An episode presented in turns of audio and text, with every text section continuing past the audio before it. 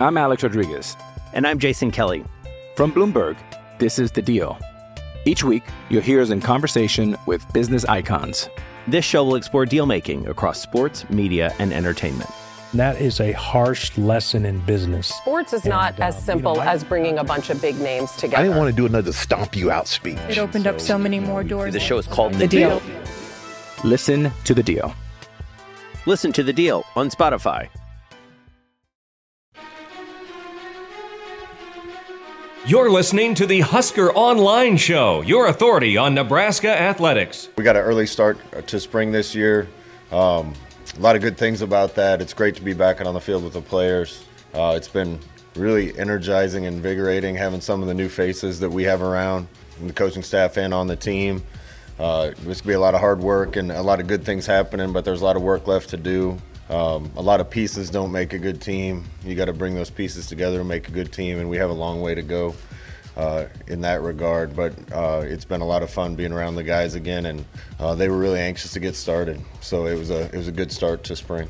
I think he's the best one right now. Might change tomorrow. There's nothing set in stone, but yeah, Casey and uh, Chubba got a little bit of a nick, so he didn't get much. Logan's done a good job. Those three Heinrichs, all those kids have done a really good job. Just just the way Casey's gone about his business and things that way, and you know he was the best guy in, in the Skelly stuff that they did on air. I, I didn't get to see it, but you know I had those guys give me their stats and what they did. So you know, so but we, we've got we've got enough what I saw today, attitude-wise and talent, that we, we've got enough there to be more than successful.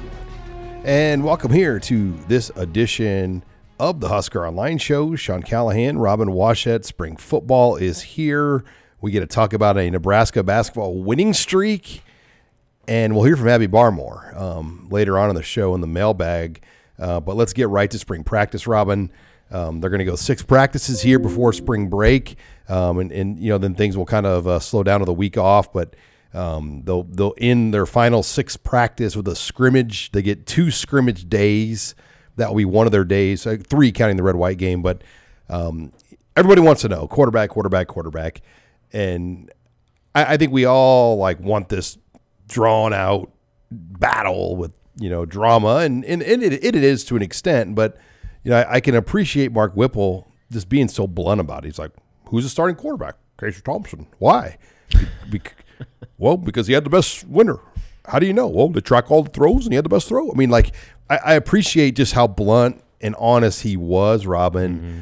about where it's at because why shouldn't it be Casey Thompson? He's the only guy that has extensive starting Power Five experience. Logan Smothers has one game starting. Mm-hmm. Joe Purdy's never started a game.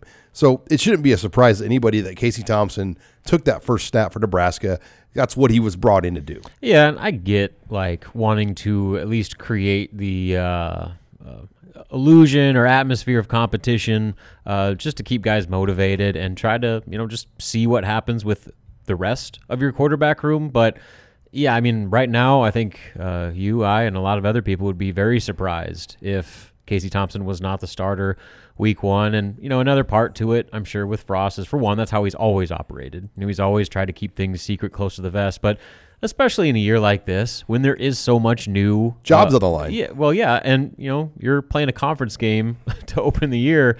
Why not keep as many aspects about your offense and personnel a secret uh, to give Northwestern as little time as possible to prepare for what they're going to see uh, out in Dublin, you know, that, that, that you can. So I think there's a strategy behind it. Um, and again, I think that's just always how Frost operates. But I agree, having, having Whipple be just at least uh, Casey Thompson. yeah, forthcoming just to, to give us the basic bare bones of who took the first snap in the first practice was was uh, refreshing to say the least. That was my Mark Whipple, by the way. It's good. I'm getting it. he he had another really fun, and he goes, "Oh, and by the way, guys, I am in charge of the weather this week." Like he just he just has kind of like an old man, you know, sense of humor.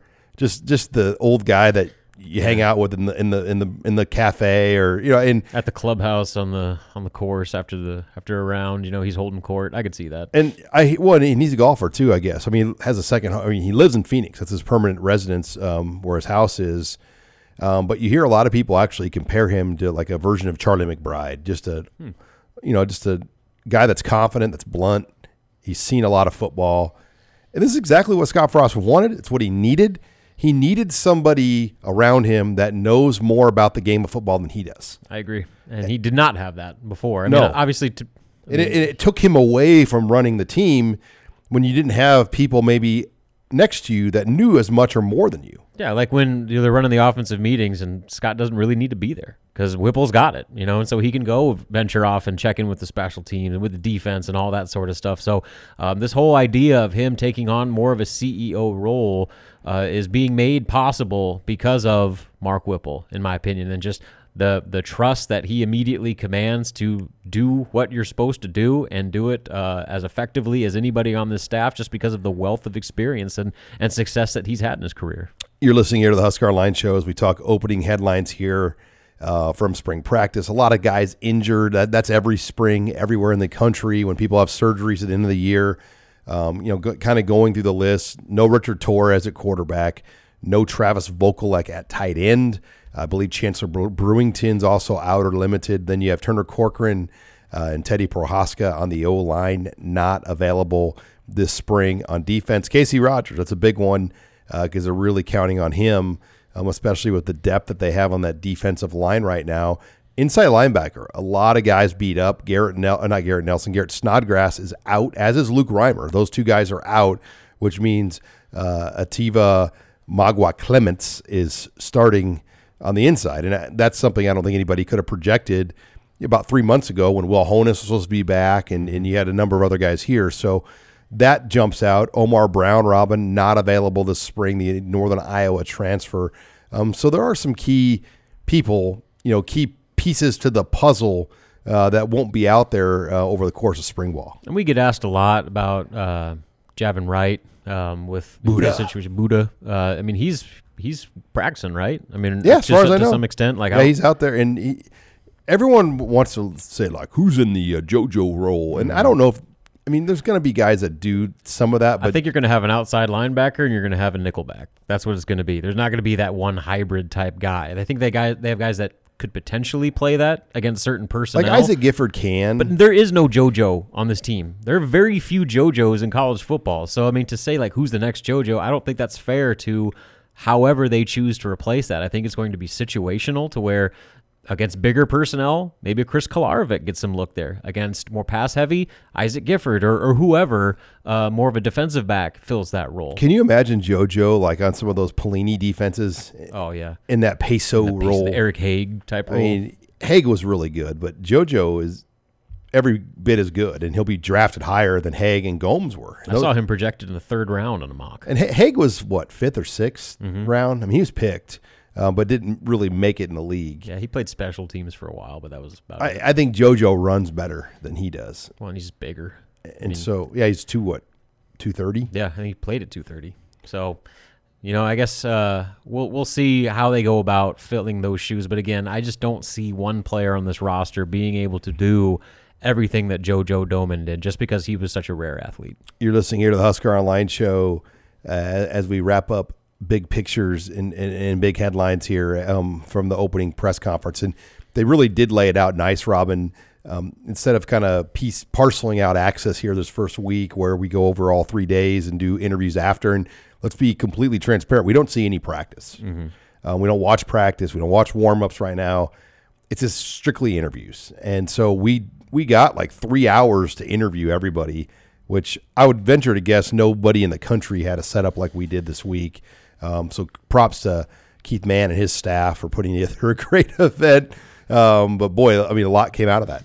Yeah, and so you know later in the show we're gonna go down dissect offense, we're gonna dissect defense, but you know one of the bigger storylines is they have a full time special teams coordinator now uh, that is handling that element of the game, and Bill Busch uh, was as advertised. I mean that dude just commands the room. Um, he brings such a um, energy and enthusiasm to what he does.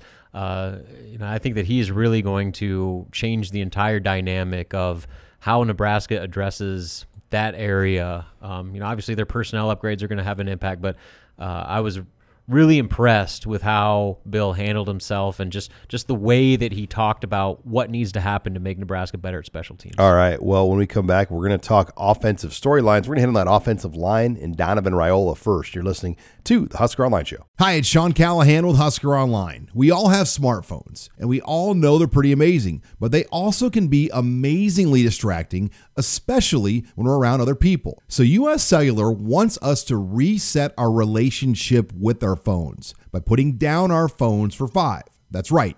A company that sells phones wants us to put down our phones and see what we find. Learn more at uscellular.com slash built for us.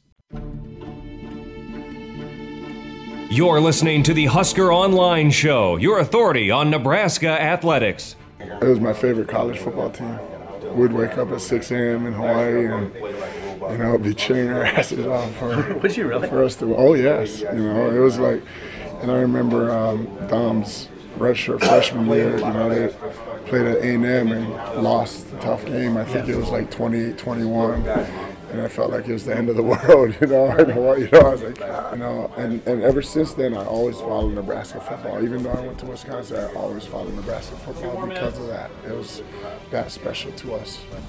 And we're back here on the Husker Online Show. And Robin, that was Donovan Raiola, the offensive line coach, who I must say gave a much better yeah. second interview than his first. And I, I, I kind of gave some more thought. I, I, think he realized the first interview wasn't very good, but I also think on the second interview, a lot of the more main media people were involved in that one. Yeah, guys like me and Sipple and others, Sam. I mean, I feel like the first time we talked, the everybody in terms of the the front the front line guys were involved on Whipple and Joseph, and nobody really even got to Raiola. And I did, I just think he for some reason was more comfortable with the way the questions were asked to him, and you heard him talk about how much he loved Nebraska and how much Nebraska has always meant to him. And I'm glad he got that out because we just didn't really even know that. We're like, oh, this is a guy that probably at one point was probably upset he wasn't offered by Nebraska and went to Wisconsin, uh, but he's always wanted this job. He's always wanted to be back at Nebraska. It was really cool. Dominic Raiola, his brother, uh, the All American, um, was here. Uh, the Remington Award winner and Hall of Famer was here for practice um, on the first day and kind of an extra set of eyes for his little brother. Um, so I'm excited to see how that comes together. Yeah, and I think having a guy like that for you know obviously what he's going to bring in terms of his, his coaching, X's and O's, and all that sort of stuff, um, but just to have that inherent um, passion about the program is a really big deal. You get that with Mickey Joseph, um, you obviously get that with Bill Busch. I mean, so the the new staff they brought in, a lot of them uh, go back a long way with um, their relationship with Nebraska football. So I think that's that's kind of a, an element that probably um, needs to be talked about a little bit more. Where um, yeah, there's a lot of newness, but there's also a lot of familiarity there too. And so with with Donovan, uh, yeah, he was he was much more at ease and you know willing to uh, indulge questions far more than he was the first time around. And you know, I think a lot of it is he's an offensive line guy, and I think a lot of times linemen like that have a uh, mentality where you know we we don't need to talk to the media. We let our playing uh, do the talking for him. In fact, I think that's what he said in his first interview. So it was good to see him kind of ease up a little bit because he's got a lot of smart things to say when he actually uh, is willing to to give you some some expansive answers. Yeah, and talking about that line group, just the style. I mean, we I, I did a Husker Chat Live offensive show with a number of the players, uh, and Brock Bando had some interesting just insight about what they do on the offensive line and how it will be different. And you heard um, Scott Frost say he liked how they got off the ball. You heard Nick Henrich say something similar this last week. And I, I think that really is the style. And it's going to be more of an aggressor, where the previous style was more of a catch and release, is, is kind of how it was described, more of a zone block um, you know, where it, it forces the running back maybe to have to read and feel better. And this way, I think it's going to cause more collisions, more physicality, and just open things up more potentially uh, with the run game because the zone system it just it worked in his first year here um, when you had Gerald Foster and, and Tanner Farmer and, and you had a couple pro guys on that line, uh, but it just hasn't really produced like we thought the last couple of years. No, and I think in the Big Ten, uh, if you're not being the aggressor on the offensive line, you're already losing half the battle. Uh, and so I think that in itself should help with Nebraska's just overall run game. But it's I think it's twofold too, to where you're having a more um, physical, aggressive approach up front. But I think the mentality with the running backs is going to change too. I was in with uh, Bryan Applewhite's interview and man, you want to talk about energy. That guy has uh, enough to spare for pretty much everybody on the team. Uh, and I think that is kind of already starting to carry over in his group. And you look at some of the new additions they've made. Um, you know, Anthony Grant immediately stands out. Uh, straight line, put your foot in the ground, hit the hole at full speed. I think that's like the number one uh, thing where they don't want guys dancing around, having to try to read defenses and uh, figure out where to go. They're going to know where to go before they even get the ball, and they're going to hit it, uh, you know, going as fast as possible. So I think you pair that with a more uh, attacking uh, blocking style up front of the offensive line and a more assertive, um, intentional running style from your running backs, uh, that should create what I think is being called a more downhill style of running, which is uh, something Nebraska's been missing for a long time. You're listening here to the Husker Online Show. Sean Callahan, Robin Washut, as uh, we talk offensive storylines. And I want to hit more on Bryan Applewhite. What were your impressions? I was not at the Applewhite table. Um, have heard nothing but good things about his style and his approach. What did you think of him in the interview? Yeah, super engaging, and like I said, he's got energy for days. And you know, if you go back and watch Rahmir Johnson um, at the podium, that was the first thing he said when asked uh, about Applewhite, and I think he's kind of uh, brought in a, a new. I don't want to say enthusiasm within that group, uh, but certainly, you know, the, he's he's ratcheted up the um, just the, the overall vibe uh, of that running back room. And, you know, with the, the new faces, the new competition that were added this spring, will further be added to this fall with Ajay Allen.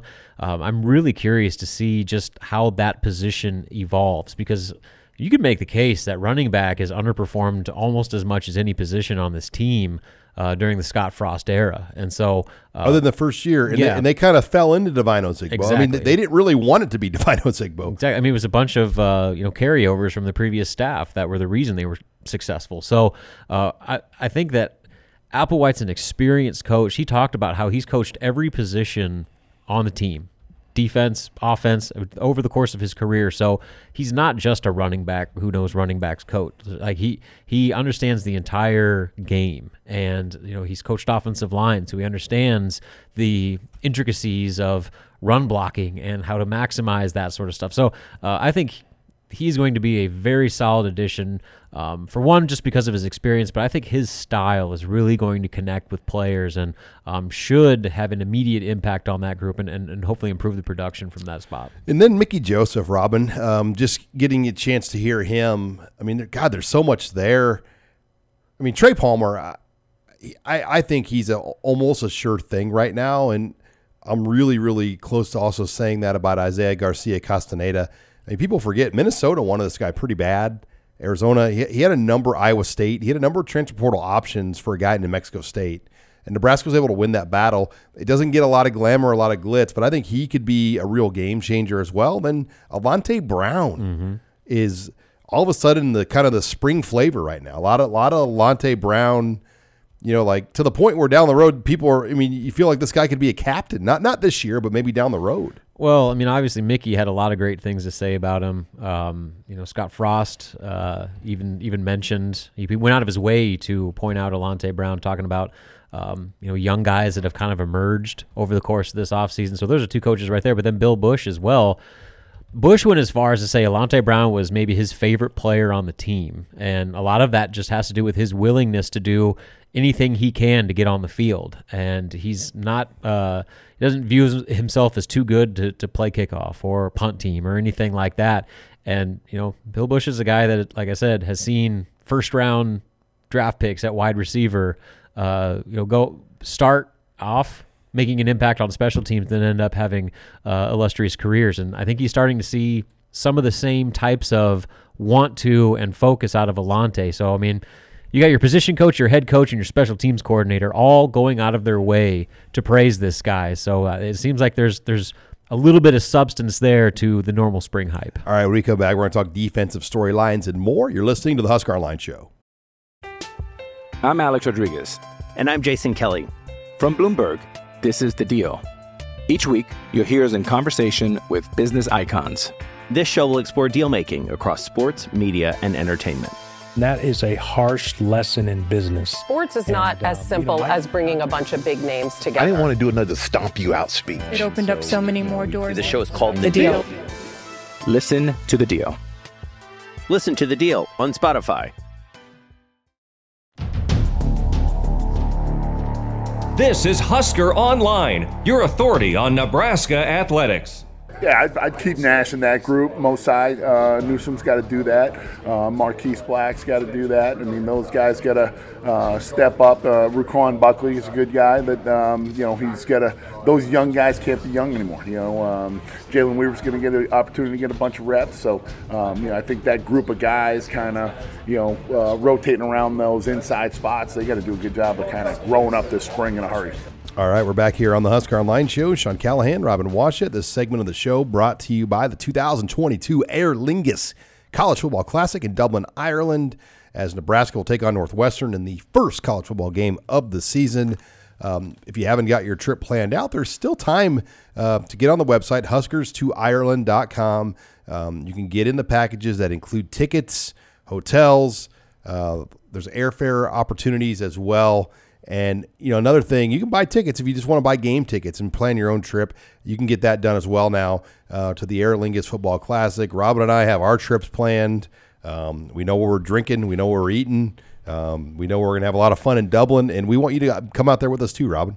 Yes, I am thoroughly looking forward to it. Already scouting what's around the hotel, what's near the stadium, uh, to to make sure that we maximize every minute. I envision a lot of Robin Washut walks. Yes. So it's funny. Like when we when I went out to New York, it was for, uh, for the Big Ten tournament in 2019. Um, that was the the first time I'd ever been out there, and I just walked everywhere because like for for me, that's how you experience a new city. Not by driving around a place. It's just like walking around and like just Oh, yeah. seeing people in the streets and all that stuff. I mean, here it's just hard to downtown. It's one thing, but like can't like walk around like 27th and Pine Lake. You know, it, it's just different. Where, where I think I walked like 10 miles one day and when I was in New York. So I plan on doing a very similar strategy in, in Dublin.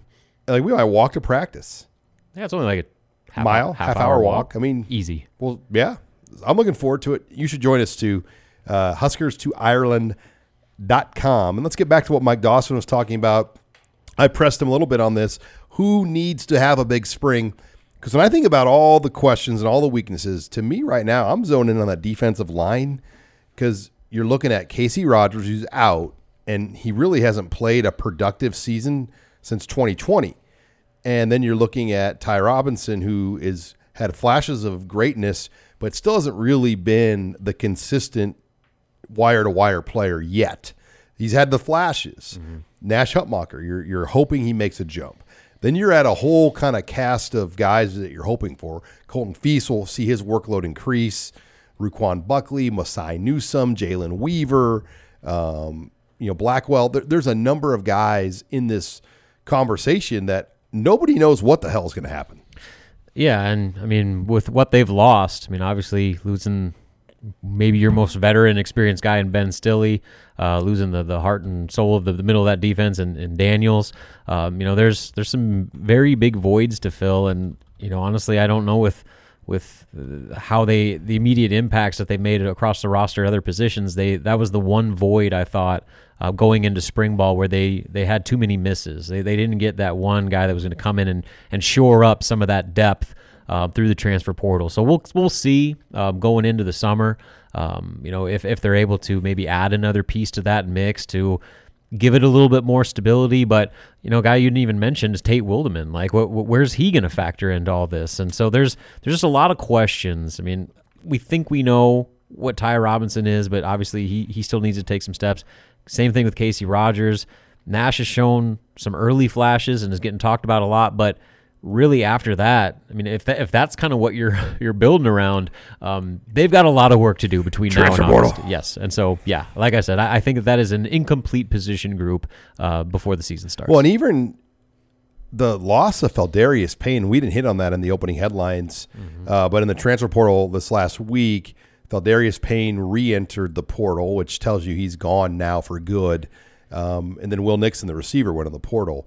Um, not a surprise on Nixon, but Payne somewhat of a surprise because I think they really needed him or thought he was going to give them some productivity. And he's a bigger body that would have, you know, played more like a D lineman at times. Yeah, I mean, he's a guy that probably would have given him 20, 25 snaps a game somewhere in that. Jordan Riley's lost too. Like when you look at that now, Mm-hmm. like, man, Oregon better have promised him the moon as far as playing time opportunities because he was in a great spot. He might have been number one going in the spring. Mm-hmm. So out of those, that next group, you know, not not Rogers, Robinson, Hutmacher, like who are you looking at as you know the, the maybe the next guy up that that could potentially make a rise this spring? God, I mean, it's a pure guess, but I mean, I've always liked Ruquan Buckley's physicality, but I, I just think the time is now for Masai Newsome. If Yeah, I agree. If he doesn't put himself to play like, let's just say twenty snaps a game, I don't know when he's ever going to get a chance to play at Nebraska. Yeah,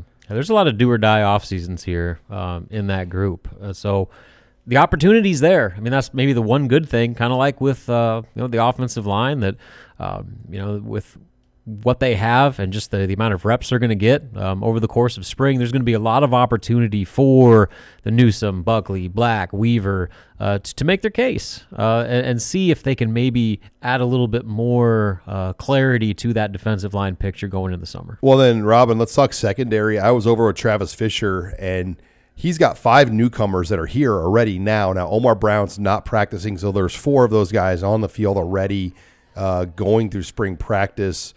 And he really has his group divided into two. He doesn't really have ones and twos, even though Quinton Newsome, I think, is kind of a surefire one, and Myles Farmer's got to be close to that. But he's got what I call the old group and the new group, and he's really uh, trying to kind of, um, you know, keep those guys that way. And he goes, when I move a guy from the new group up to the old group, and a guy from the old group down to the new group, it's going to be obvious to guys that they're getting beat out. So it will be interesting. I think DeShon Singleton continues to be the name mm-hmm. that gets the most traction. There's a lot of love for Marquise Buford and Tommy Hill. So those are the three. Javier Morton's here too. We'll see where he kind of factors in. Uh, but those are the guys that I'm zoning in on in that secondary. Yeah, I mean, you look at that other safety spot. If if we assume Myles Farmer is going to be one of the starters, um, there's a wide open spot on that other side. And you know, Noa Pola-Gates has been here a while. The time is now. If he doesn't if he doesn't do it now, uh, DeShon Singleton is well on his way to passing him up and potentially claiming that starting job uh, for week one. And um, you know, I think the corner competition is really going to be the the one to watch there, uh, just because of the the number of players that have a viable opportunity to to make some noise. Um, you know, obviously Omar Brown is not going to be here this spring, but I think he's going to be in that discussion. And Buford and um, you know Hill and maybe more. But then Tamon Lynum. I mean, he's he's played in games, and so they've got a lot of solid depth at that cornerback spot. But at safety, you know, it looks like um, you know as far as immediate impact guys that have maybe the the fastest track to winning a starting job. Maybe Singleton's the guy. Well, and, and a lot of it's Noa Pola-Gates. How does he react this spring? This is his chance. Um, I mean, he's been here three years. He's waited for his opportunity. And I, I think what I like about this is I, I think there was probably a mentality in that room at the end of the year that these guys are just going to kind of move right into starting mm-hmm. jobs. And Fisher guys, look, look, nothing's handed to you. He goes, in this world, kids want stuff handed to them. Okay, it's your turn. It's your job now. Nope, I'm bringing in people to compete against you for that job now. And that has definitely, to me, added a dynamic in that secondary room with this added competition. Yeah, and that's how it has to be. Uh, because if you guys start getting complacent, they're not going to get any better. So uh, I love that approach. Um, you know, Travis Fisher, Fisher is one of my favorite coaches on the staff. He's a dude. Uh, yeah, uh, just just because I mean he gets the most out of his guys every single year. So regardless of who ends up stepping up into that role, uh, they will have undoubtedly earned those spots and those snaps that they get this fall. All right, when we come back, we are going to take questions in the mailbag. Abby Barmore will join us. You're listening here to the Husker Online Show.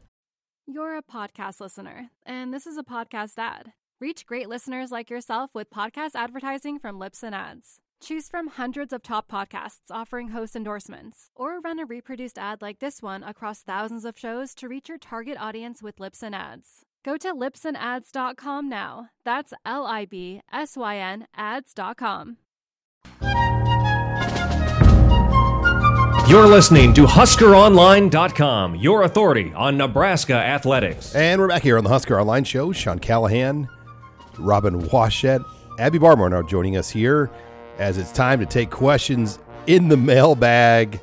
And uh, lots of questions. Spring practice started on Monday. Uh, as now, um, once the weekend's over, Huskers will have three practices in the books. Abby, what do you have to lead us off with in the mailbag?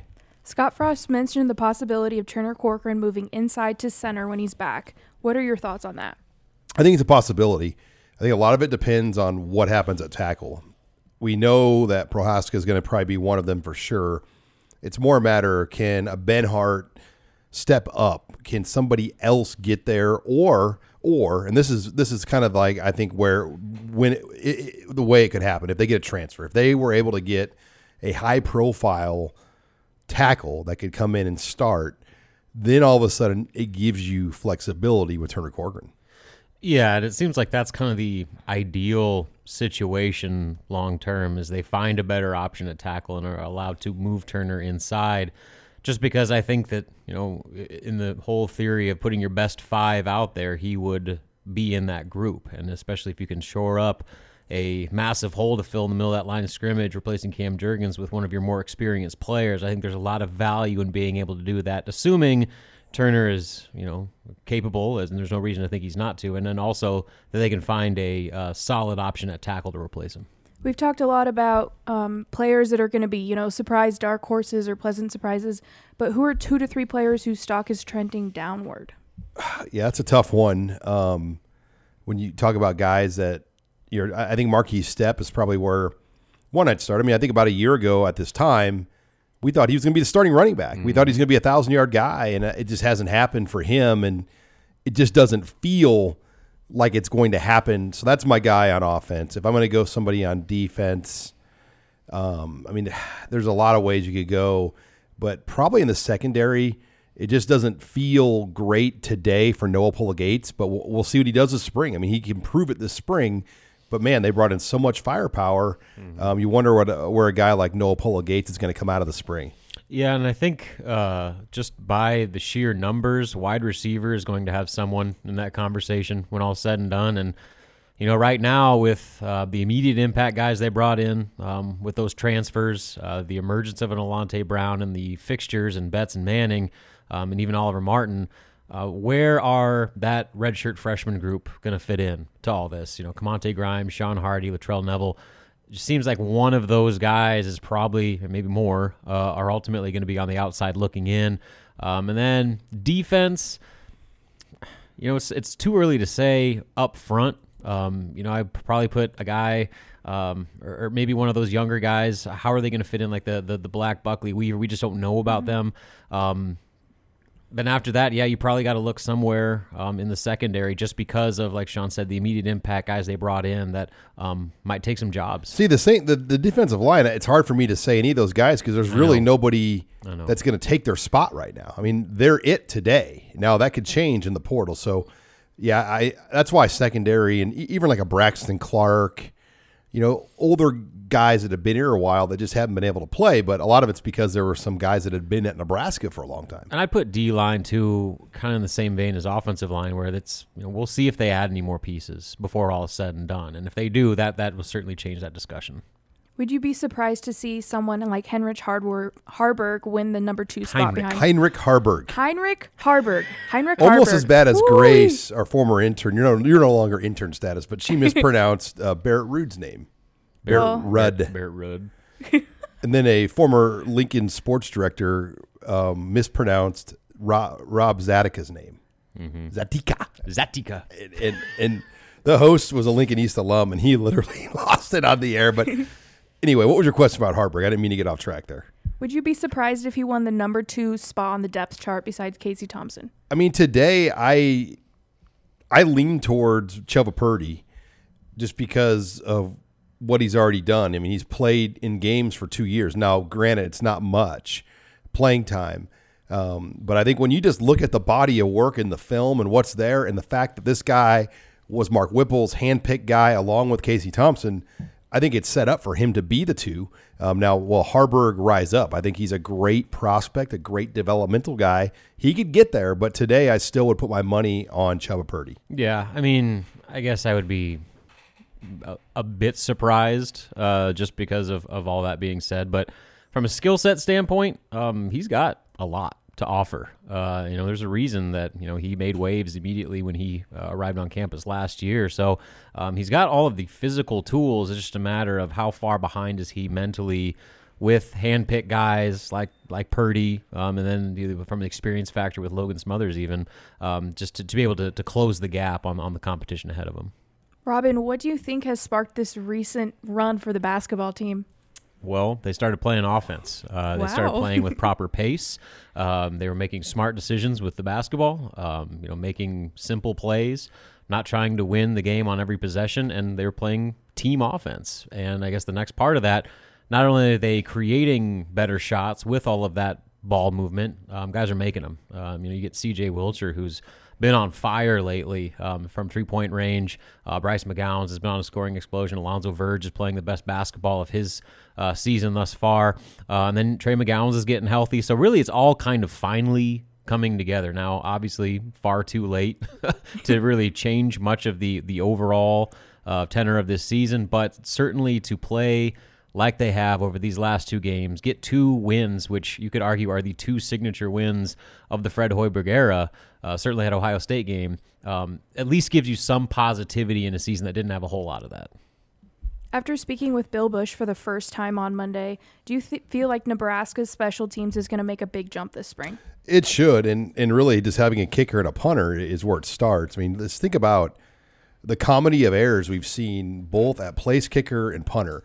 That is the special teams problems. It has nothing to do with the coordinator. When you have a freaking punter that can't execute a punt and a kicker that can't make 30 yard field goals or an extra point or an extra point, that, that's the problem. I mean, now the return issue, I think they've shored that up with Trey Palmer. Um, I think Trey Palmer is a proven SEC return guy. He's got confidence, and they're going to put more starters on special teams and there's just a, a much more level of focus now, especially when you have a guy that's all he does for his job is coach special teams. Well, and not only is that all he does, he does it about as well as anyone. When you look at his track record, and even here at Nebraska when he was here, I mean, he Bill Busch is a proven commodity when it comes to prolific special teams units, and so uh, I think that in itself changes the dynamic. Um, but then you look at just his energy and his passion for special teams. He was one of the things that I love most about his interview was just talking about how, uh, you know, going into spring, he sat down with all of the, all the guys really and showed them film of LSU, and he was like going on their kickoff team. He's like, that was a first round pick. That was a first round pick. That was, a, and just went down the list of all these future first and second round NFL draft picks that were on kickoff. And I think that really kind of changed um, the the whole perception for a lot of guys about what playing special teams is and and what that opportunity can lead to. So I think just from a top to bottom mentality, um, obviously they've upgraded their personnel, but I think just the the appreciation and uh, attention to special teams is going to have a big difference. All right, we'll go two more, Abby. Of the several injuries that we know of, which one do you think is the most hurtful to the team with him out during the spring? Corcoran for me is a big one. I mean, I'm not worried about Luke Reimer being out. Casey Rogers, I get it. You would like to have him out there, um, but I, I just think not having Corcoran is big. Um, I'm not as worried about Teddy either. I, I think Teddy's fine. He could probably go now if they needed him to. The Corcoran one, you know, you just want to know where he's going to go this year and be. Yeah, I, I would say him too, just because of the ripple effect his situation has on that entire offensive line. Um, you know, we just talked about, uh, you know, if he's good enough and healthy enough and all that stuff, they, uh, then they, they got themselves a center. If not, then where do they go from there? And then does he go back to tackle, or, or there's just a lot of dominoes that fall based off how good Turner Corcoran is, and not having them him there that spring, I think, just kind of puts that whole conversation and development on pause. All right, final question, Abby. What is your favorite pop or soda? Um, I'm a Diet Dr. Pepper guy, and I was thrilled to death when Keith Mann, you know, they they, they we have pop or soda in the, in the press box, and we're Pepsi, and somehow we have we don't have regular Dr. Pepper, but they've added two spigots of Diet Dr. Pepper in there. Which I was like, hey, this is great. That's great. big time. That's big time. You know, I, I gave up pop. It, it started Lent, and I, I did give up pop. Uh, for lit this year. So if you see me drinking pop, get on me. I will. I will. I'm going to hold you to it. Uh, I'm a Coca Cola Classic guy. I mean, just straight up original Coke. And then Dr. Pepper is a close second. But here's the real conversation here. Do you you have said both soda and pop? Which one is it? I say pop. Pop. Yeah, I say pop too. I always said pop, but then I started changing it to soda. I don't know why. Like I don't Some know. people why. call it just Coke, all pop Coke. Yeah, that in the, you go to down Texas or in the South. You want a Coke? It's like, no, I want a Mountain Dew. but yeah. So what about you, Abby? Dr. Pepper for sure. Yeah, I'm the Pepper's person legit. that I'm kind of sad they have two Diet Dr. Pepper And spigots not an original? and not just a regular I'm Dr. with you. Pepper. Yeah, it is. I mean, why why have two diet? Have one regular, one diet.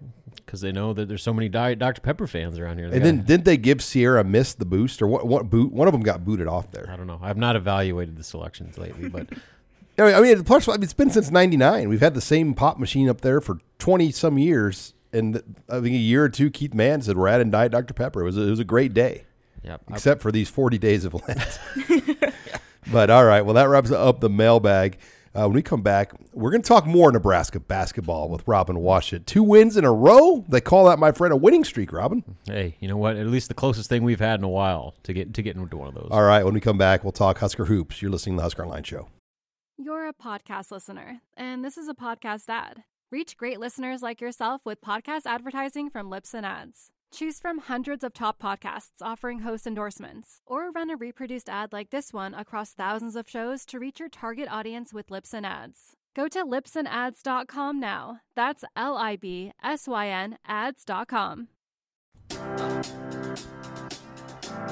This is Husker Online, your authority on Nebraska athletics. And we're back here. Final segment of the Husker Online Show. Sean Callahan, Robin Washut, talking Nebraska basketball. Robin, as uh, Fred Hoiberg's team comes out on top, two games in a row. Um, we really haven't talked about that as far as in the conference since when. When's the last time Nebraska's won? Not only just two conference games in a row, but two in a row on the road. Yeah. It, well, it hasn't happened under Fred. Tell you that much. I mean, obviously Tim Miles has had had some really good runs. Where, like, I mean, one year they Yeah, had it'd probably be 2019. I mean, since the last time they did it. I still can't get over, by the way, the year that they won as many games as they did, which was like I think the most Nebraska had ever won in the Big mm-hmm. Ten, and they did not get in the NCAA tournament. Yes, it was probably one of the biggest travesties in program history, considering how good that team was, the number of wins that they had. I mean, they beat Michigan. Yes, they beat Michigan, and they came a, I believe, a buzzer beater uh, against Kansas away from having two quad one wins. If they if they would have beaten Kansas, they're in the tournament. There's no question. Uh, and so for them not only to n- miss the tournament entirely, but then to go to the NIT and be a five seed to go on the road to miss it was a Mississippi, Mississippi State. State. It was like the the the biggest atrocity you could ever experience, and I'm I'm still I feel like Bill. I, it. It's like almost like Bill Moos like didn't want it to work with Miles, and like he like was like give us a five. There's a lot of speculation about that. Like it, it just in terms of support. It just didn't seem like. I mean, there's no way Nebraska should have been a five seed that year. Yeah. and the, Uni- even in the United, I mean, they were a one seed in it. You almost wonder if like Nebraska had campaigned more for their program, and it wasn't just Tim out there going on BTN by himself.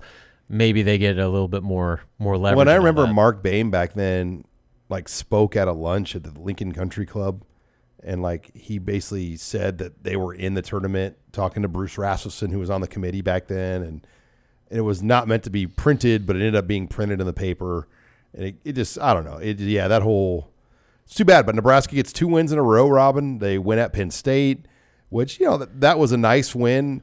I don't ever think anyone's like, oh wow, we beat Penn State. I mean, but the Penn win at- State had won three of their last four going into that. They had the number one defense in the Big Ten Conference, and so I mean they were playing. That's a hard place to win. Just go to Nebraska's history playing at Bryce Jordan Center. It's not pretty. and they don't they don't get a hostile crowd there, but it's just kind of a sleepy arena. To yes, go and into. that's almost makes it more difficult, just because like it's a uh, you know maybe the COVID season changed that dynamic, but leading up to that, like it was one of those deals where like it was such a contrast to every other road environment you'd play.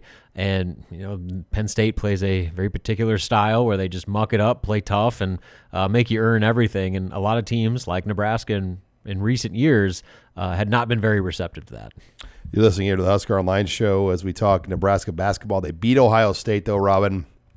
Would you say that's the best win of the Fred Hoiberg No era. question. No question. I don't think there's anything even remotely Like, close. what would you even say is the second best win? Maybe Iowa when they had Luka Garza here in Lincoln. Um, you know, they they beat Purdue and Iowa in that first year, which is crazy when you think about it. Uh, but to go on the road against a top 25 team uh, and not only win the game, but win it in that fashion. I mean, they they led the entire second half uh, and really looked like the better team from start to finish. You know, obviously Ohio State had EJ Liddell, but uh, top to bottom, Nebraska played better uh, as a team, and they went. And Ohio State had a lot to play for. That dropped them out of the uh, potential top four seed discussion. So, uh, you know, there was a lot riding on that game for Ohio State and um, Nebraska, considering what their season is and, and was going into that game, for them to play with that type of effort and control the game from wire to wire the way they did uh, was by far the most impressive 40 minutes we've seen from a Fred Hoiberg team yet. You're listening here to the Husker Online Show. Now they go on the road and they play at Wisconsin, who, if they beat Nebraska, they're the outright number one conference champion. Is that right? Correct. So there's obviously a huge plenty of incentive there. incentive to for Wisconsin in the Kohl Center against Nebraska, and that that's a Sunday at what time? Uh, one o'clock Central. BTN. Yes. We only play on BTN. Yeah. So I mean, uh, I guess there've been some other games not on BTN. they've had a few FS1 No- games. Oh, there are yeah FS1, but it's always it's so random when like the Big Ten games go on FS1. I feel like it's not a Friday night is on FS1, right? A lot of Yeah. times. The uh, Iowa game in Iowa City was on FS1. I think actually both of the Iowa games were on FS1, if It's I remember right. The weekend games typically, right? Yeah. Not the weekday. Yeah, because FS1's really bumped up their Friday night basketball, and so you- you're Which- seeing a little bit more Big Ten on that. Some like, and I like it personally. I mean, if Nebraska was good, like these Friday night games would have been awesome. Well, just think about that Iowa, that senior night, that Iowa game, uh, Friday night, FS1. You know, the senior night home game, all that stuff. On it, it would have been the perfect storm for that to be an electric atmosphere. But uh, well, and the season was what I it say. I like the Friday because they don't give us Saturday as an option. Like very rarely, the Big Ten is like the worst Saturday conference in the country for men's basketball. So it's Friday or Sunday. Give me Friday every day of the week. Mhm. So I mean, Nebraska's had a handful of Saturday games. Um, uh, Like played- Illinois didn't play one Saturday game at They got. Northwestern and Rutgers on Saturdays, but you know, again, those were at points of the season where the fan interest, like, it didn't have the weekend, the prime weekend window impact that it would have had Nebraska been better. You know, and, and I, I was worried, Robin. I'm still worried about ticket sales and kind of what this is going to look like next year. Uh, but if they finish strong here and, and just play well down the stretch, I mean, that could stop some of the bleeding of some of these maybe lower bowl season ticket holders that want to not renew just to, to go. But it'll be interesting to see just how that discussion, where that all goes. And, and we have a lot to talk about with this basketball program. What's it going to look like when the season ends? Yeah, I mean, the way I always put it is Nebraska fans are no strangers recently to watching losing products, but there's a lot to be said for how you lose. And there was a stretch there where Nebraska basketball was not just losing games, they were getting embarrassed, and they were embarrassing their fan base with the effort or lack thereof that they were putting forth. And so, you know, obviously these two wins are um, impressive in their own right, but it shows a lot about Fred Hoiberg and you know his ability to keep this team together. For them to be playing at their best level of the season uh, after 21 losses is, uh, I think, something that is going to go a long way to maybe regaining some good graces within the fan base because Nebraska fans are, are loyal, sometimes even to a fault. And if they, if you at least put a product that you know they're not going to be completely embarrassed to go support, um, they're going to stick with you. Nebraska basketball fans have sat through a lot over the last few decades, uh, and so you know losing is nothing new. But if you're losing and you're not trying and you're not even you know, competing, uh, that's a different story, and that's where the season was not too long ago. So this turn to end the year is really, really important for Fred Hoiberg to uh, try to get some momentum, not only within his program but within the fan base, back to uh, you know try to get some some optimism going into next year. All right. Well, it should be interesting this weekend. Nebraska will be at Wisconsin Sunday. Then we'll have Big Ten tournament talk next week. As uh, Nebraska probably a 14 seed. I mean, there's obviously a shot of a 13. Uh, they'd have to beat Wisconsin, but um, not a bad draw if it plays out like we think. But Make sure you're on HuskerOnline.com. We'll have full coverage of Junior Day this weekend as Nebraska is hosting a ton of visitors. Full coverage of Nebraska baseball and basketball. Thanks again for joining us this week on Husker Online, your authority on Nebraska athletics.